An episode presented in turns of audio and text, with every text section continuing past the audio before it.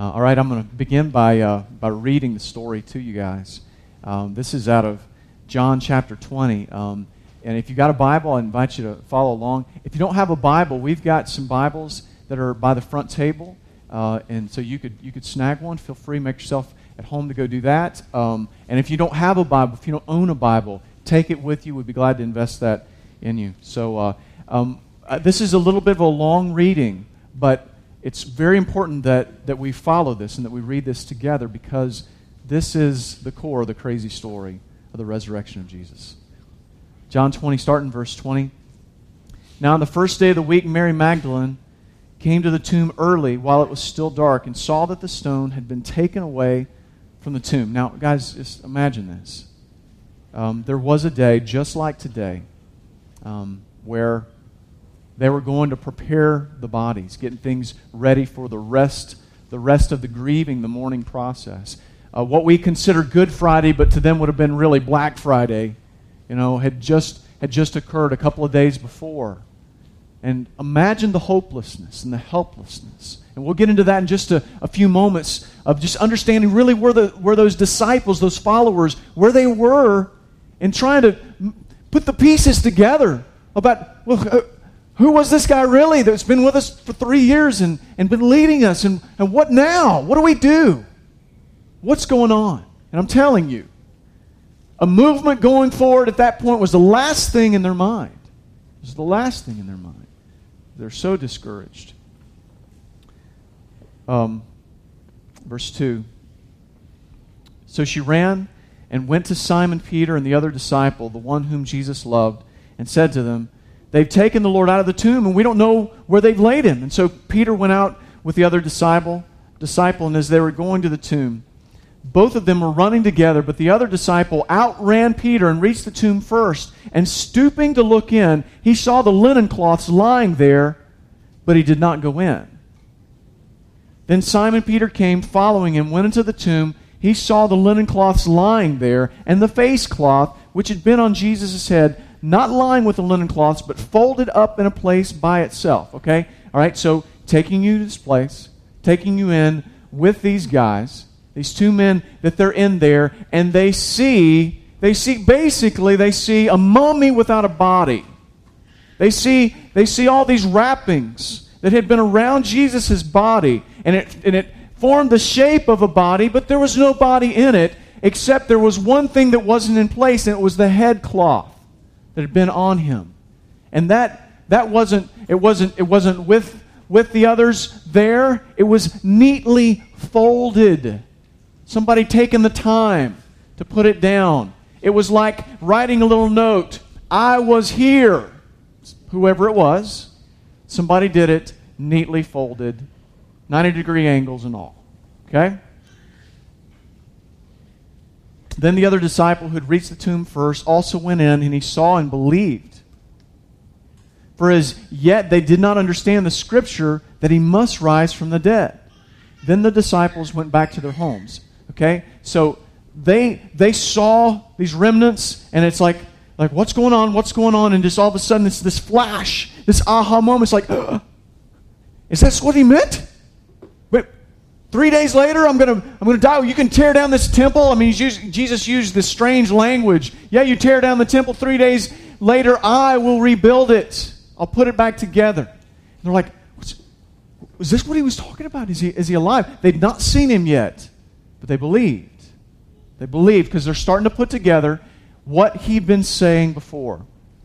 But Mary stood weeping outside the tomb, and as she wept, she stooped to look into the tomb. And she saw two angels in white sitting where the body of Jesus had lain, one at the head and one at the feet. And they said to her, Woman, why are you weeping? She said to them, They've taken away my Lord, and I do not know where they've laid him. Having said this, she turned around and saw Jesus standing. But she did not know that it was Jesus. Now, now listen, guys. Can you think back to the last funeral that you're at? You know, can you imagine going, going to the funeral and they lower the body and into the grave and, and later on, you know, maybe that day or a couple days later, you come back to put, put fresh flowers, you know, out there or a new, new set of flowers or just a visit. and you look and there's a hole in there's a hole in the dirt. And you look down and there's you can see all the way down. You can see down to the to the coffin down there and there's there's a hole in it. And you can see it's just there's just a pillow eh, down there and there's some dirt on it, but you can tell there's no body in there. You start looking around like, what is going on here? You know? Grave robbers. Oh man. What, why would they do this? Why would they do this? An angel appears. and says, What's up? And and then all of a sudden you turn around and there's your departed other. Do you think do you think that might change your worldview a little bit? You think it might change the way that you think about life and death? Here you have Jesus himself, and he's standing there. And he said to her, Woman, why are you weeping? Whom are you seeking?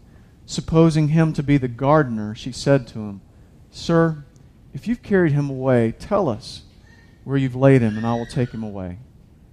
Now, in there, Jesus, either his appearance has changed slightly, or he's allowing there to be kind of a, a mist and a fog, you know, in her mind to, to where she just doesn't recognize it. We don't know what it is, but regardless, she doesn't recognize.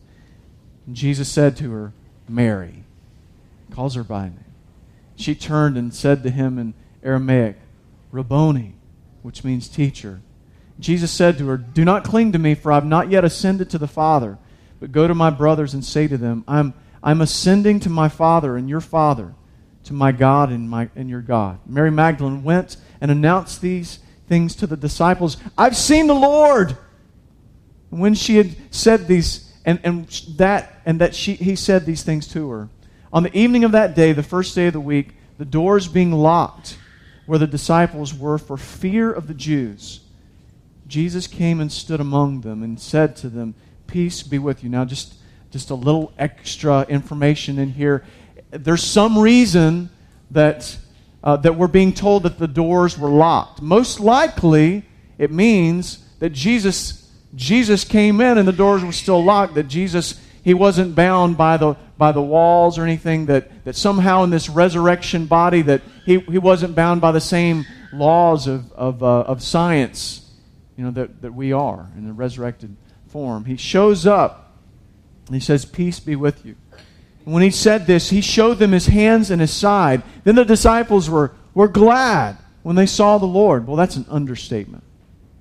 And Jesus said to them again, Peace be with you.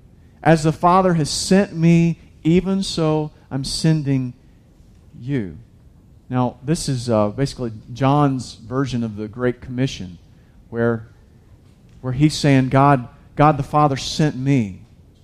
And, and he, he doesn't explain it right here, but in a few days, God the Father and God the Son are going to be sending the Holy Spirit as God the Father, God the Son, and the, God the Holy Spirit then send the church into the world.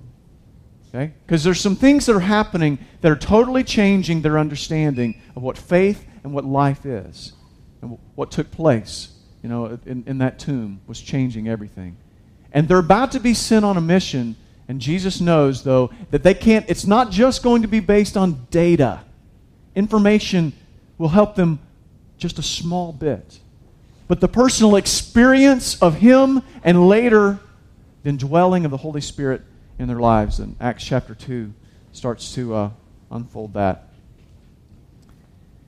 When he said this, he breathed on them and said to them, Receive the Holy Spirit. If you forgive the sins of, of, of any, they're forgiven them. If you withhold forgiveness from any, it is withheld. And now we move to another story of Jesus appearing. Now, Thomas, one of the twelve, called the twin, was not with them when Jesus came. So the other disciples told him, We've seen the Lord. But he said to them, Unless I see his hands in his hands the mark of the nails, and place my finger into the mark of the nails, and place my hand into his side, I will never believe. Eight days later, his disciples were inside again, and Thomas was with, was with them. Now, notice, eight days. Eight days later for Thomas. although the doors were locked, Jesus came and stood among them. There we have it again, doors being locked. Jesus is with them, and he said, Peace be with you. And then he said to Thomas, so he knew what was going on. He knew where Thomas was. He knew the doubts that Thomas had. He knows me. He knows you. He knows where we are. Jesus stoops. He makes the difference between us and him. He comes to us and meets us right where we are. And he said to him, he didn't scold him. And he said, Thomas, man, you're such an idiot. I say, Tom, how, how dare you doubt me? You know what he does? He meets him where he is. He says, Thomas, put your finger here. See my hands. And put out your hand and place it in my side. Do not disbelieve, but believe. Thomas answered him, My Lord and my God. Jesus said to him, Have you believed because you've seen me? Blessed are those who have seen and yet have believed. God's Christianity exists. The Christian faith is all over this planet. It has more adherents than any other faith system. And, and some, it, some assume that it's just like all the other religions, that a bunch of people trying to be good, moral, and ethical. But it, it had a radical, radical beginning. Something happened. Something radical happened to, to spark this whole thing because it was, it was ending badly. On the day that Jesus was crucified, you know, I mean, in fact, let me just back it up to the night, the night when he was, the night and into the morning when he was arrested. After they'd had a Passover together, a Seder, after he said, you know, you, you know, dr- drink of my blood and eat of my body. You, you must partake of me and be unified with one another. And they're, they're like, We're with you, Jesus. We're, we're with you. And, and uh, um, he had even said, he'd even said to him, You know, that some of you are going to betray me. And Peter, Peter, who it seems like he was the most vocal, maybe the most energetic, the most passionate among all of his followers. And he's like, Not me, Jesus, never me. And Jesus looks at him, and, and I don't think he was doing it in a condemning way, but really just in love and and, and maybe, maybe some pity there, but he just says, you know, before the, before the cock crows, you'll deny me three different times. And, and Peter just didn't understand how in the world. And, and, and so we, we get to the Garden of Gethsemane where they're, where they're arresting him. You know, and, and, and most likely Peter's the one that's being talked about that pulls out either a, a, a, a knife or a sword and he lunges to try to kill one of the guards that's coming to Jesus because he's like, you can't have him. He swings for the dude's head to kill him, misses the head, cuts off the guy's ear. Jesus looks and says, Put away the sword. Put it away. Reaches down and compassionately to the guy who wants to be his executioner be part of imprisoning him. He grabs the ear and he puts it up on the guy and he heals him. He heals him. I don't know the story about that guy. I'd like to think that later on, after these stories emerge, that that guy will walk around with a scar for the rest of his life talking about that he believes now in Jesus. I don't know. But Peter, man, he was proving to Jesus, I'll never leave you. I'm willing to walk through this. I will die for you, Jesus. That's where the movement was headed. These few men who were like, We will die for you. We'll go through anything for you. That is until their leader died. Until Jesus died. And, and even one of the things that Jesus said probably sounded like the final nail in the coffin of defeat when he said, It is finished. To them, to them it sounded like he's given up. It's over. Hey, everybody. We'll see you around sometime. It, it, it's over. Hey, in these last three years, they've done a lot to grow me as a person, but it's over. And they're scattered. The guys who are the fishermen, man, they went back. It's immediately, man, they didn't know what else to do. There's like, let's go get on a boat. Let's go and fish. Maybe Maybe we can have our old jobs back. It was done. The movement was over. Guys, that, uh, That's where Christianity was headed, through the death of the leader. But that's not the story. That's not the story at all. That wasn't the end of the story. In fact, that was just a couple of steps in, in the, real, the real beginning of the story. You see, what's amazing, uh, if, if, you, if you think about martyrs, you know, martyrs, martyrs are men and women and sometimes students that, that they believe in a cause so much that they give their life for it. They die for that cause. And people rally around the death of that martyr. People look and say, man, that person's death inspires me. I want to follow their cause too. They're willing to give their life. I can at least give some money or some time towards it. This is a valuable cause. All right? That is how a lot of movements begin. Guys, do you see? Jesus, Jesus didn't die as a martyr. Martyrs know that that is their direction that they're going. That is the end right there. That's the goal is for them to die and then for everybody to take it from there. And they're excited, they're excited and they're honored that they would be able to fill that humble role of being a martyr. And people know it. Even even even suicide bomb, suicide bombers. You know, they've got a cause in which they believe in so much, as warped and as twisted as it is, that they're willing to go and give their lives to and it even inspires other people to follow that same cause. But that's not where Jesus was headed. That's not where they thought that Jesus was headed. They were banking not on his death, but upon his life. And Jesus died. So, what happened? What happened that changed these things to where it didn't just die off as so many little bitty cults died off, but became the moving force in our entire world of faith and godliness and ethics and morality and goodness and righteousness. What is it that happened? Well, something happened. Some people wonder was it was it just a big it was just a big mistake, you know, that they were they didn't really, you know, they were they were just messed up in their thoughts about what about what took place and what happened you know? Or, or maybe it was just it was just a hoax you know? Because now here, here's the deal. Guys the tomb was empty. There's no doubt about that you know? There's there's no doubt about that. It was it was empty. Jesus was not in there. Something happened to the body of jesus christ if he was if he was there the roman leaders and the jewish leaders that were against this this new movement would have brought his body out and it would have been over would have sealed the fate. So here's some possibilities of what, what happened uh, with the body. One possibility is Jesus really wasn't fully dead. He wasn't really dead.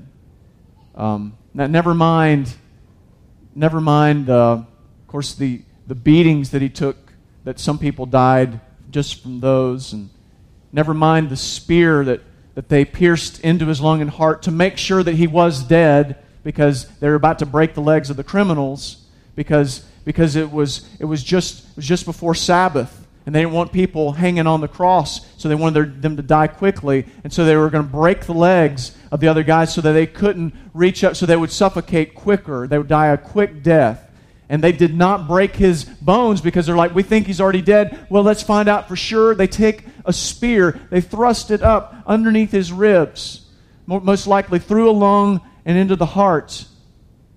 Okay? So, all right, but in this in this possibility, somehow he, he made it past all of those things, you know, and, and in his weakened state, you know, like, uh, you know, two days later, you know, he, he somehow kind of wakes up and, and he's got the strength to, to push down this, this door that weighs a couple of tons to get it out of the way. I guess there was Red Bull back there.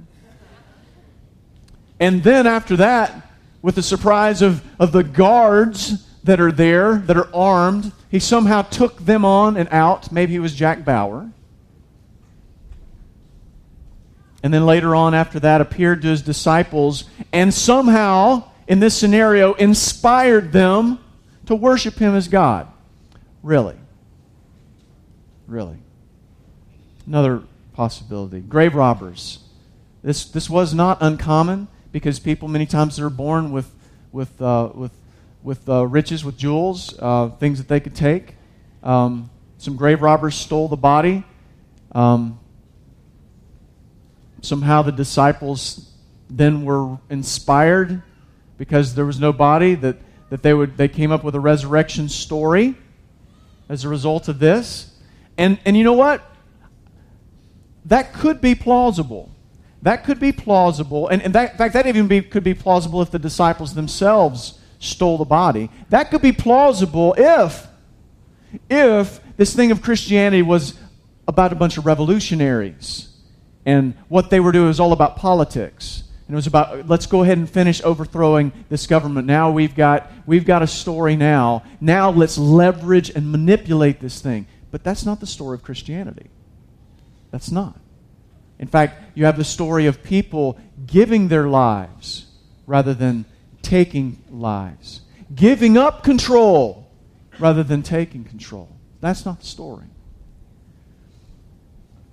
So, but even the thing of the body being stolen by the disciples, that would mean that would mean that what they did is they deceived, they lied about it. There was a hoax that they that they concocted and and, oh yeah, by the way, for this hoax and for this lie, they were tortured and, and, and killed for this story.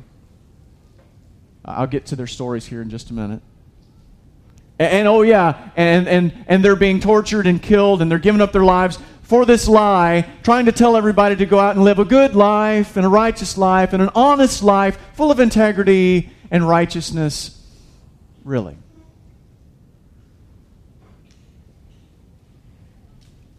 Let, us see what Paul had to say.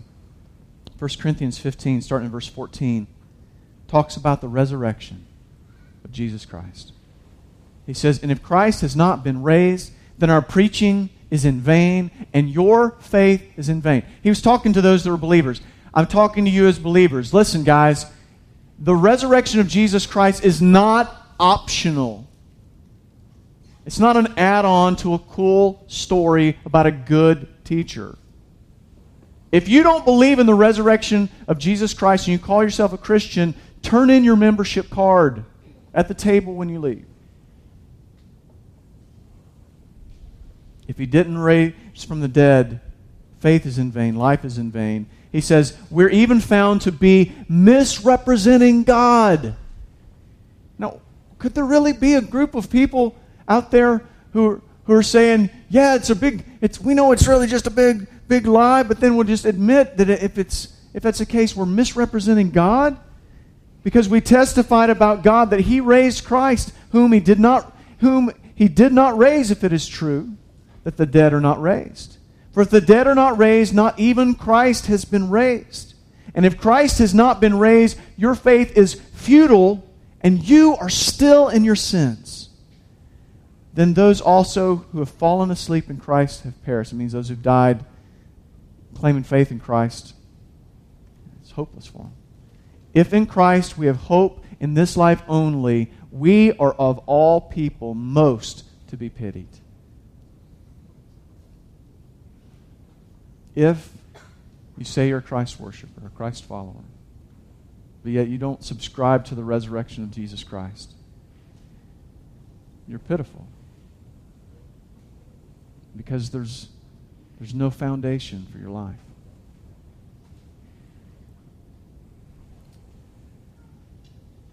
Talked a little bit about martyrs, how the, the deaths of martyrs galvanizes people, it inspires them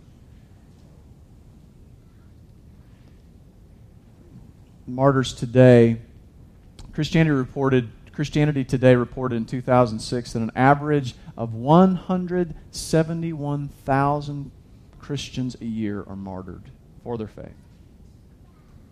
I did not stutter. 171,000 people, size of a medium-sized city, every year. Um, if you want more information about that or other things, go to persecution.com also known as Voice of the Martyrs. Um, it's been estimated that more Christians were martyred in the 20th century for being a Christian than all the other centuries combined. 19 centuries versus the 20th century, and more martyred for Christianity. We look at it, I'm going to talk, give you some quick stories about the apostles and some of their stories here. Um, and it's, it's incredible and it's horrific the things that they walked through. But we have a tendency, at least I, I, I did for years, just kind of think, well, that's just something in the past. That's something that went on back in the first few centuries or, or in the fights, you know, between uh, Islam and Christianity. That that's, that's what, what happened back then. Guys, it's not true. And these are people who they die for a cause that, they, that they've heard of from someone else. Did you hear me? These are people, these are Christians, that they die based upon secondhand information. They're, they're dying because they're convinced about what someone else told them.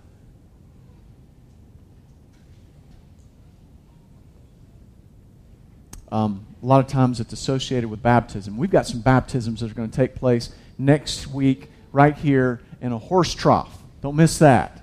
We got uh, at least at least three three adults, uh, two two ladies and one man, who knew that they were not Christians and God saved them and they're Christians now, completely surrendered. Many, many places around our, around our world, when people are baptized, it's something that's done openly. It's done before Christians, but it's done before the world. And it's a thing by saying, hey, everyone, I'm a follower of Jesus Christ. I'm a worshiper of Jesus Christ. And whatever that brings to me, I'm willing to walk through it. And for some people, that is when they are martyred, is after they're baptized. For some, that's when they're raped. That's when they're that's when they're divorced. That's when their businesses are burned. That's when their homes are burned. That's when their, their children are persecuted. After they've been baptized, they've professed their faith in Jesus Christ. And again, it's, it's, these are the things that happen for people with secondhand information. But there's a whole other subsection, and it's the apostles. Because they didn't die just about what they heard, heard about, they died for what they saw.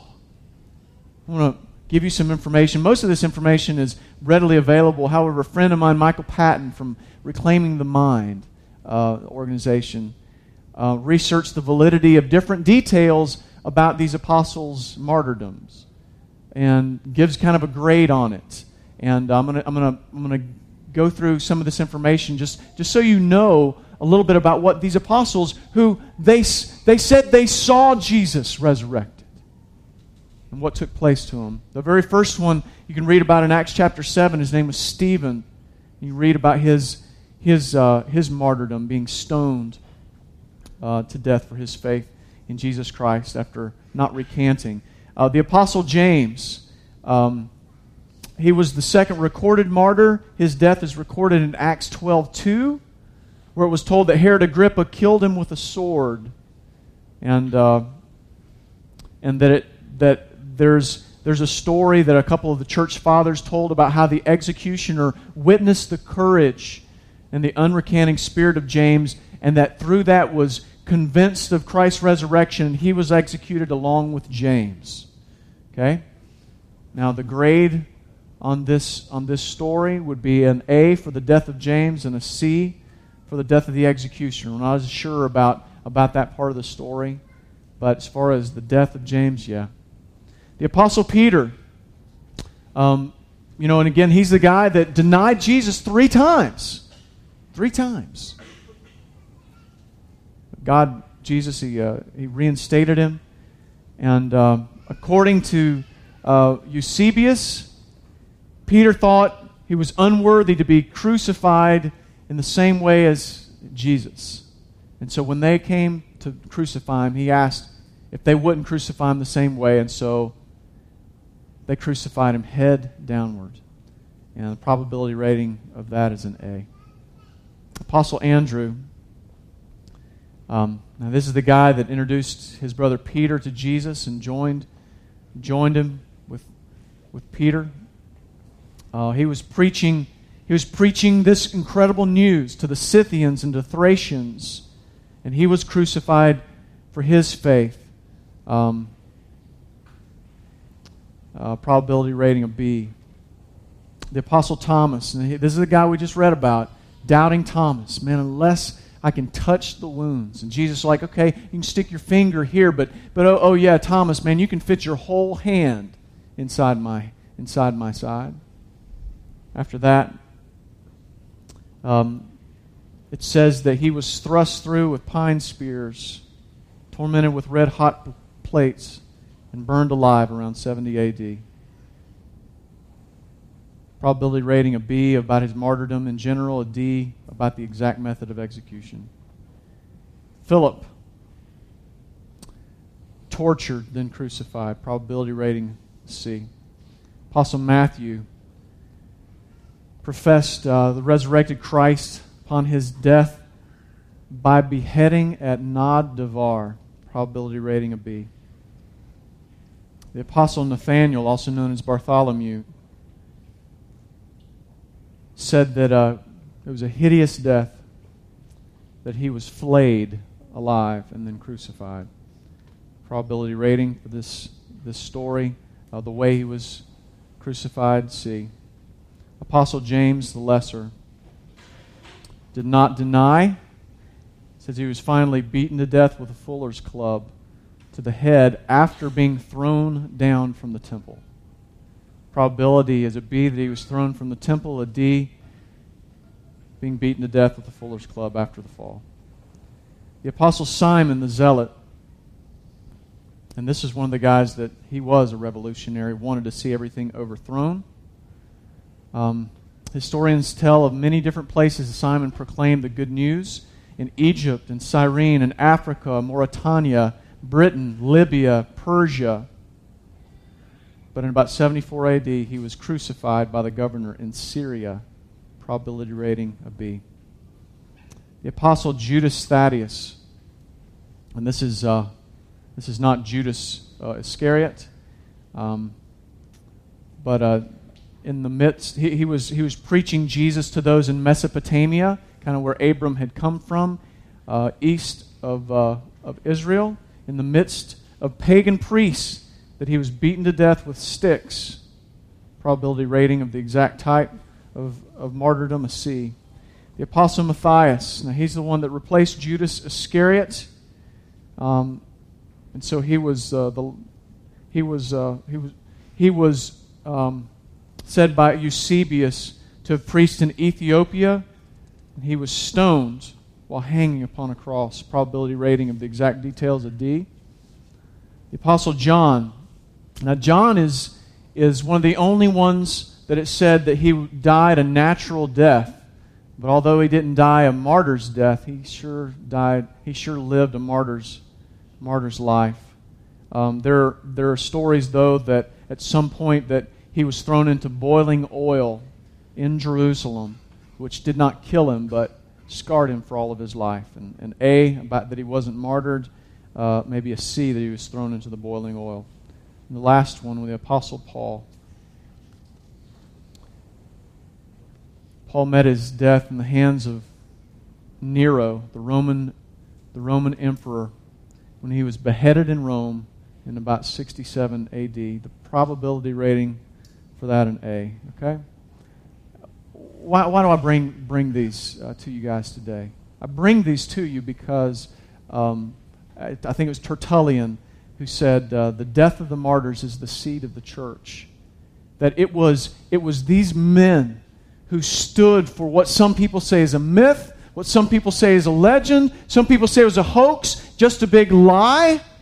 That it was on their lives that they, they they hung all of this, not just to say he was a good man, not just to say he was a teacher, not just just like all the other religious leaders who say we've got a good a good system of ethics and morality, a good worldview. Follow me as I go through this. That's not what they said. They said, We have seen Jesus risen again from the dead. And it was for that reason that people said, Stop saying that or we're going to kill you. And they looked at him, many of them. They just said, May Jesus be glorified by my death then. And Jesus has ordained it that these men and these women, and throughout the centuries, martyrs that we will never know about until we get to heaven, and somebody introduces us to the man or to the woman and, and, and the, the executions that they went through, the, the, uh, the horrific things that they walked through, and we'll shake their hands and just say, Jesus was glorified. Jesus was glorified through your martyrdom, through your death to where we look at one another and we say, guess what? Jesus died, but because of his resurrection, we can go and we can live a life where we die to ourselves and instead live to Christ. Galatians 2, verse 20 says, I'm crucified with Christ, yet I live. Though not I, but Christ lives within me. And the life that I now live in the flesh, I live by faith in the Son of God who loved me and gave himself up for me. That's what the resurrection now brings to us. Is now probably probably none of us in here, but there could be. There could be some in here that you may be a martyr for Jesus Christ. But all of us, though, are called to surrender every bit of ourselves, to where we hold nothing back, to where we, to where we, we don't go to Jesus, we don't go to the cross and say, guess what, man, I'll, I'll carry you as long as you're not more than about 15 pounds. To where we, we don't go to the cross and say, all right, I'll follow your ways, Jesus, as long as you let my net worth stay above $250,000. We don't go before, go before the cross and say, all right, Jesus, I'll, I'll follow you but you know that you know what my vision is and my dream is for life. And after I finish with college and, and finish with my, my master's, or now that I'm out of that and you know I'm, I'm seeking my professional ways, as, as long as you give me the wife and the two kids and the picket fence and nobody gets cancer, all right, Jesus, you can have me. I'll choose you. That's not the way it works, guys.